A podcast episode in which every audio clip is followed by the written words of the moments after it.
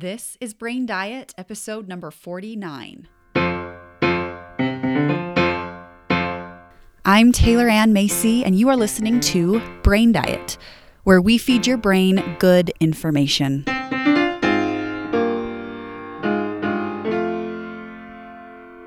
Up, everyone? Welcome back to the podcast. We are on episode 49. How fun is that? I love seeing these numbers grow and accumulate every single week, and it's so fun for me to be able to record this. So here we are at 49 and beyond, here we come. I am so glad that you are all here, and I have something kind of exciting to tell you about before we get into today's topic. So, I have been working with one on one clients for the last year and a half of my business. I love working with one on one clients. It's so much fun for me. I love coaching these people for such extended periods of time. It's something that I enjoy very much. But I want to help more of you. I feel like I am at a point where I don't have enough time to reach all of you that are reaching out to me for help. So I have created a solution that I hope all of you listeners might be able to utilize to be able to get quality coaching and quality help for what you need for a significantly lower price than what I currently charge for my one on one clients. So, next week, I am opening up enrollment for the Brain Diet Membership Program. Okay. So, next week, there will be a link in the show notes, and you will be able to enroll for the launch that will be March 1st. So, in joining the membership, what does that mean? When you join, you will get access to me. You will also get my live course, The Diet That Has Nothing to Do with Food. There will be opportunities for live coaching. There will be opportunities for written coaching. And there will be classes. I just can't even get started on how much value is in this membership program for such an incredibly low price. Again, I've put so much love into this program and cannot wait to launch it. So, I wanted to give you some info ahead of time to anticipate that next week I am opening up enrollment for this program, for this membership. And it's actually really useful for those that want live coaching with me, that want to work directly with me, but it's also really useful for those that want to stay behind the scenes, that want to get some coaching and learn from other people without having to be coached live. This really is such an all inclusive program that works for all different kinds of people that will be useful in whatever way you want it to be for you individually. And that's what I love so much about it. So I will be opening that up next week, launch March 1st. So be on the lookout. I will also be sending out information about it in my weekly emails. So if you aren't receiving those, click on the link in the show notes to go to my website and just scroll to the bottom and you can put in your information so that you can receive more information on this upcoming membership. Listen, I love what I do and it just fills my soul and fulfills my life purpose to be able to help you. And I want to be able to help more of you. And I feel like this is the way that I will be able to do it. So, again, if you want more information, get onto my email list. I'll be sending out more um, information about it. And then as things go, it will just keep growing and get better and better. So, I am really excited to share that with you. And if you're interested in that, be sure to check it out. Today, I want to teach you how to change your life. You have what your life is right now, and you might want it to be different. In order to change things, however, it requires you to do hard things. To get what you want in life, I believe, is meant to be difficult. I kind of believe that that's the point. If we all got what we wanted without challenging ourselves, without doing things that are hard, then everyone would have what they wanted, which would eventually mean that no one would have what they wanted. You feel me? Not everyone wants to do hard things. But when we do, that's how we create the life that we want. I have loved to see how my life has changed because of doing hard things. And I am now living my dream life because of it, because of my willingness to embrace difficulty and embrace negative emotion that we will talk about a little bit later. Because of how much I have seen my life change, and because of how much I have seen my clients' lives change, I have made it my life's work to help as many people as possible do the same, to help as many people as possible learn how to manage their minds so that they can create the life that they want. One of the main things that I coach on in my practice, for those of you that are familiar with me, is weight loss and emotional eating. And sometimes when I say those types of things, people will roll their eyes or have any variety of responses. But the reason that I love coaching on this topic is not because I care what people look like and not because I care what weight people are or if they've gained weight or lost weight. I don't care about any of that. But what happens when we address our relationship with food is it brings up all the hard things for you to tackle. It brings up all of the problems in your relationships. It brings up all of the stress that you have. It brings up the anxiety that you have about your job. It brings up the frustration you have with politics, the self doubt you have with raising children, the dialogue you have in your brain about you, what you think about you. When you start looking at your relationship with food, all of that comes up. Because otherwise, what happens is we feel certain things about our relationships and our jobs and politics and children, and we go to food for comfort. And again, this isn't necessarily a problem, but I do think it's really interesting to take a look at in your own individual, unique circumstances and to see that when you can bring up the actual problems and solve for them, again, the weight loss, the emotional eating, that's just kind of a side byproduct. But imagine what a different person you would be if you were able to show up in your relationship confidently if you were able to manage stress, if you were able to love your job, if you were able to make peace with politics and love yourself as a parent and also love yourself, period, have amazing self esteem. That's the kind of work that comes when you start to look at your relationship with food. That's why I love doing it. When I did that work on myself, that's what allowed me to create the life that I wanted because I addressed all of my crap. So that's what I love. That's why I love doing it. And it's such a powerful way to teach someone to manage their mind. So, in order to teach you how to change your life today, first I want to teach you two things that you are not. Because as long as you believe that you are these things, then you won't be able to change anything. You won't be able to change your life. So, the first thing, you are not your life. Hear me here. You've got you and then you've got your life, meaning you've got everything outside of you. You've got the family that you were born into. You've got your job. You've got where you live. You've got people in the world. You've got politics. You've got everything outside of you that contributes to what your life is. But there is you, and then there is your life. Sometimes when we are defining ourselves and trying to figure out who we are, we look outside of us. We look to the family that we were born into and the job that we have or the current state of the world to define who we are. We look at what's happened to us. We look at what people have done to us. We look at how much money we have to decide whether or not we are worthy. But what's happened to you, what people have done to you, how much money you have, what family you were born into, that's the world. That's your life. That's outside of you.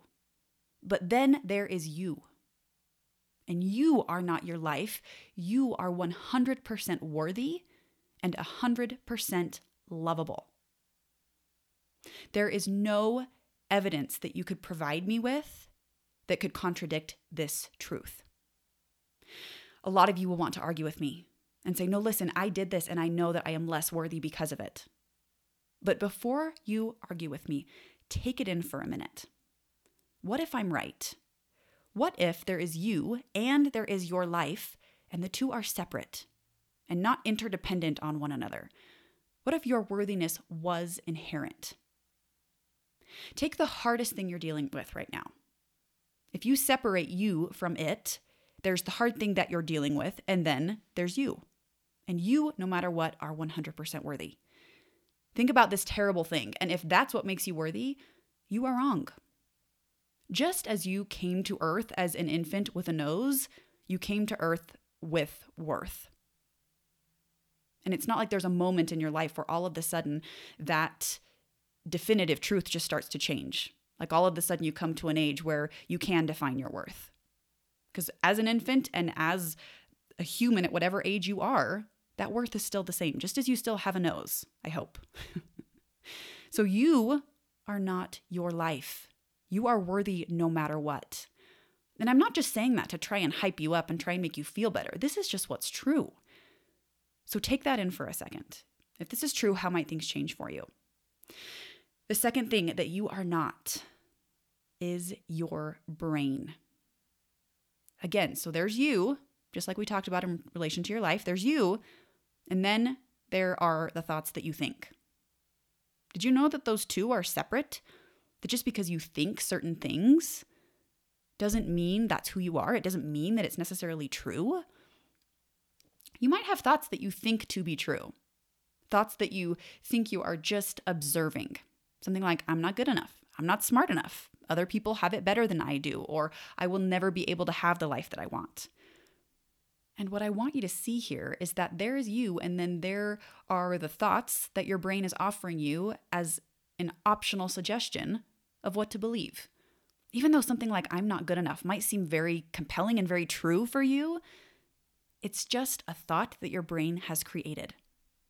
And people might try to argue with this, but as much as you could provide me with evidence to prove your thought true, it still is just a thought. The question remains is how are we able to witness ourselves thinking? This is something that I talk about all the time on the podcast because I think it's such a profound thing to think about as we start to assess our lives and assess our brains. There is a part of us that is able to examine the thoughts that we think. So, what is that part, if not us, if not our true inherent human person that has nothing to do with the thoughts that we have or the circumstances around us? This is something that we should have been taught as young children. We should have been taught as young children that just because we think a thought doesn't mean it's true. Or just because someone has told us something about us doesn't mean it's true either. When we know this, it allows us to decide on purpose how we want to think about things. Otherwise, when we don't know that we can decide to think or not think certain things, we develop a deep program that is hard to see as optional.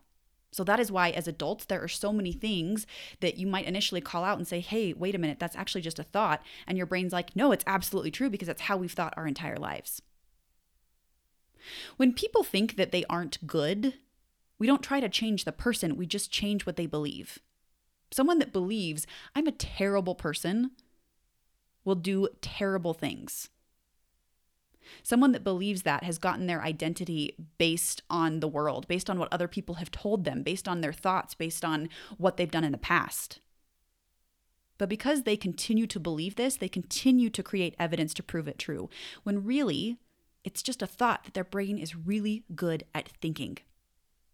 And no matter how good your brain is at thinking certain things about you, no matter how hard your brain wants to believe that you aren't good enough, it's still just a thought. Isn't that the best news?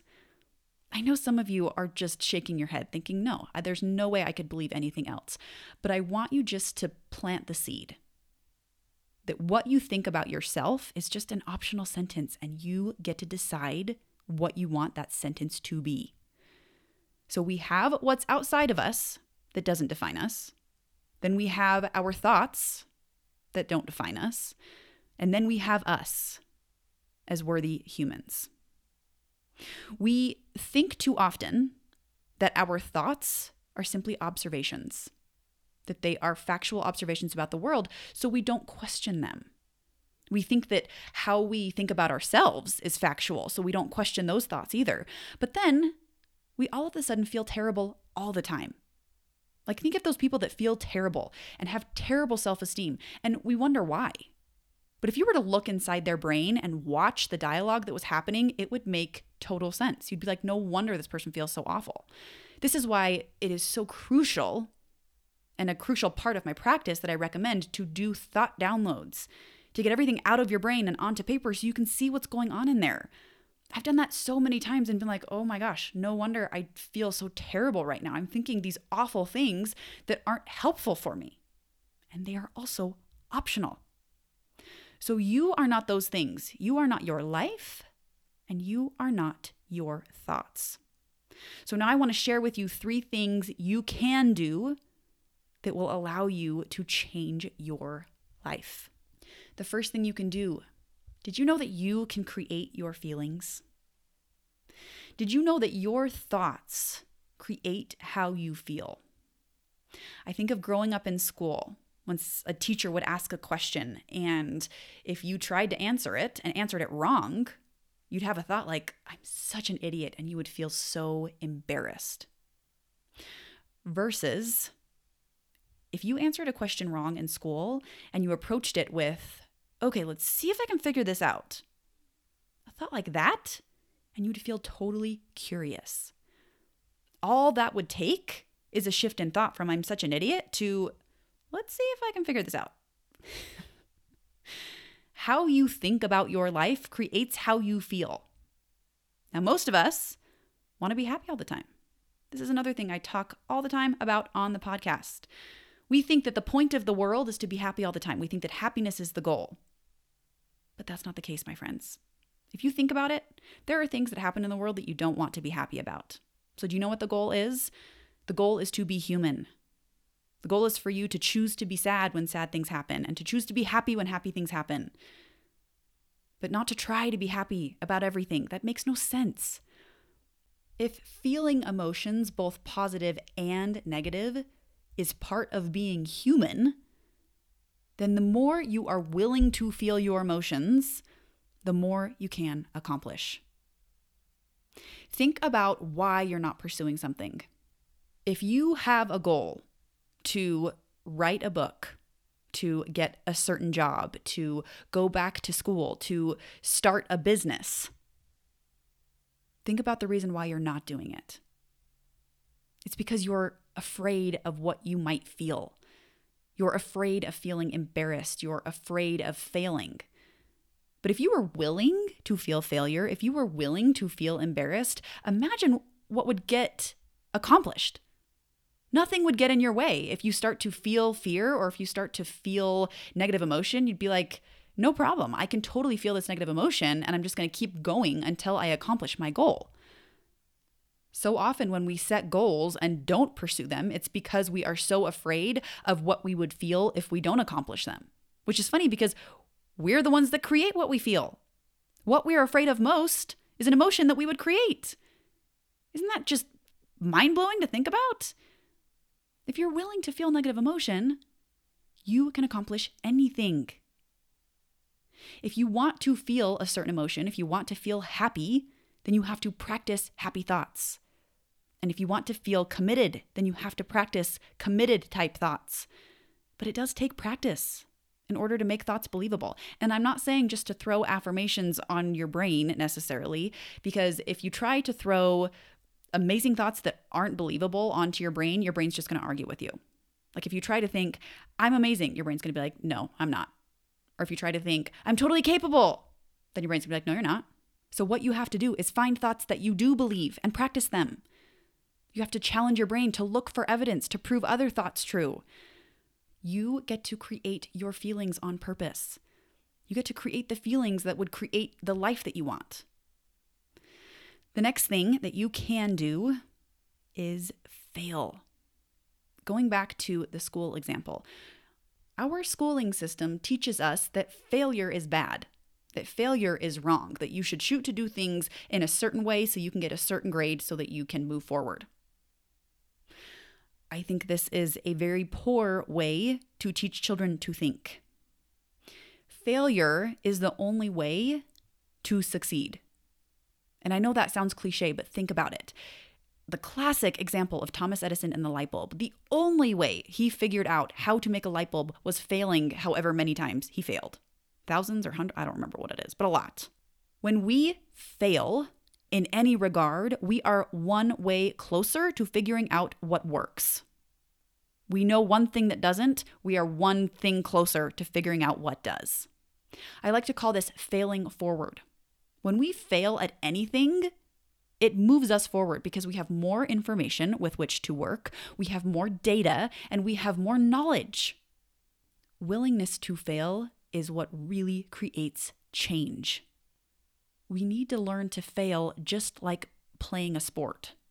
Like you go into a game and you know you might lose. But are you still willing to play your heart out? Absolutely. Think of the Super Bowl. Think of those two NFL teams that walk onto the field knowing that losing is a possibility. And yet they get out onto that field and they play their hardest. Can you imagine if you showed up in your life with that kind of tenacity, knowing that you might lose, but you still put your whole heart into it? Like, there's a reason that those NFL players have gotten that far in their sport. It's because of their willingness to fail, their willingness to try things and fail miserably for the sake of that one chance to win, for the sake of getting to the Super Bowl the one time.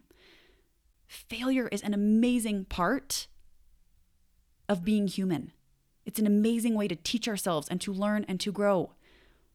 So I want you to consider what if you were willing to fail at everything? For the sake of the option of success. Because the second you aren't willing to fail, you inevitably eliminate the option to succeed.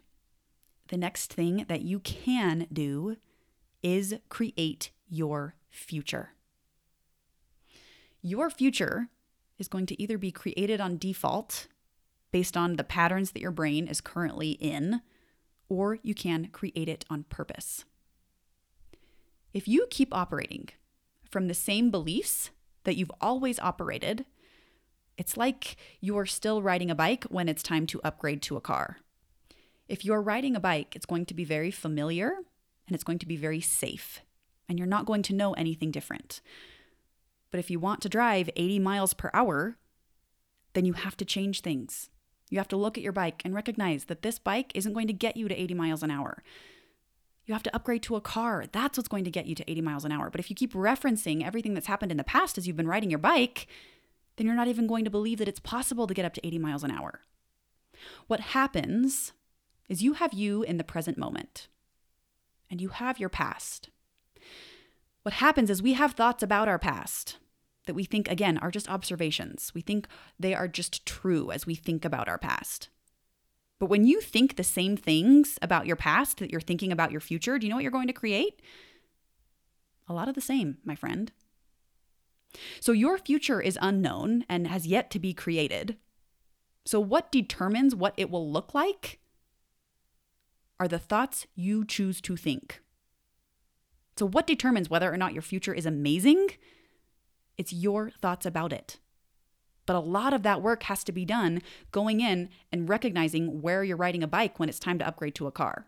Meaning, what thoughts you're thinking about your past that aren't useful, that aren't going to create something in the future that you've never created before. How many of you think about your future on purpose? How many of you think about what it will be and what you want it to be and what you dream of on purpose? If you don't, you will just create what you have in the past. If you have created a lot of negative self talk, it will just create more negative self talk. If you have beat yourself up a lot, you will just create more beating yourself up. That's why you have to pay attention to what you are thinking. So, my friends, the two things that you are not you are not your life, and you are not your brain. And the three things you can do are create your feelings, fail, and create your future. Utilizing these ideas is what allows you to change your life, to change your future, to recognize that you get to think whatever you want, and how you think is going to create all of the results that you have. You have to look inside your cluttered closet in order to clean it out. You need to look inside your brain before you can manage your mind. That is what I have for you today. Thank you for listening and be sure to be on the lookout for the Brain Diet membership that is opening up enrollment next week. It's going to be amazing, and I can't wait to see you all inside. Have a great week.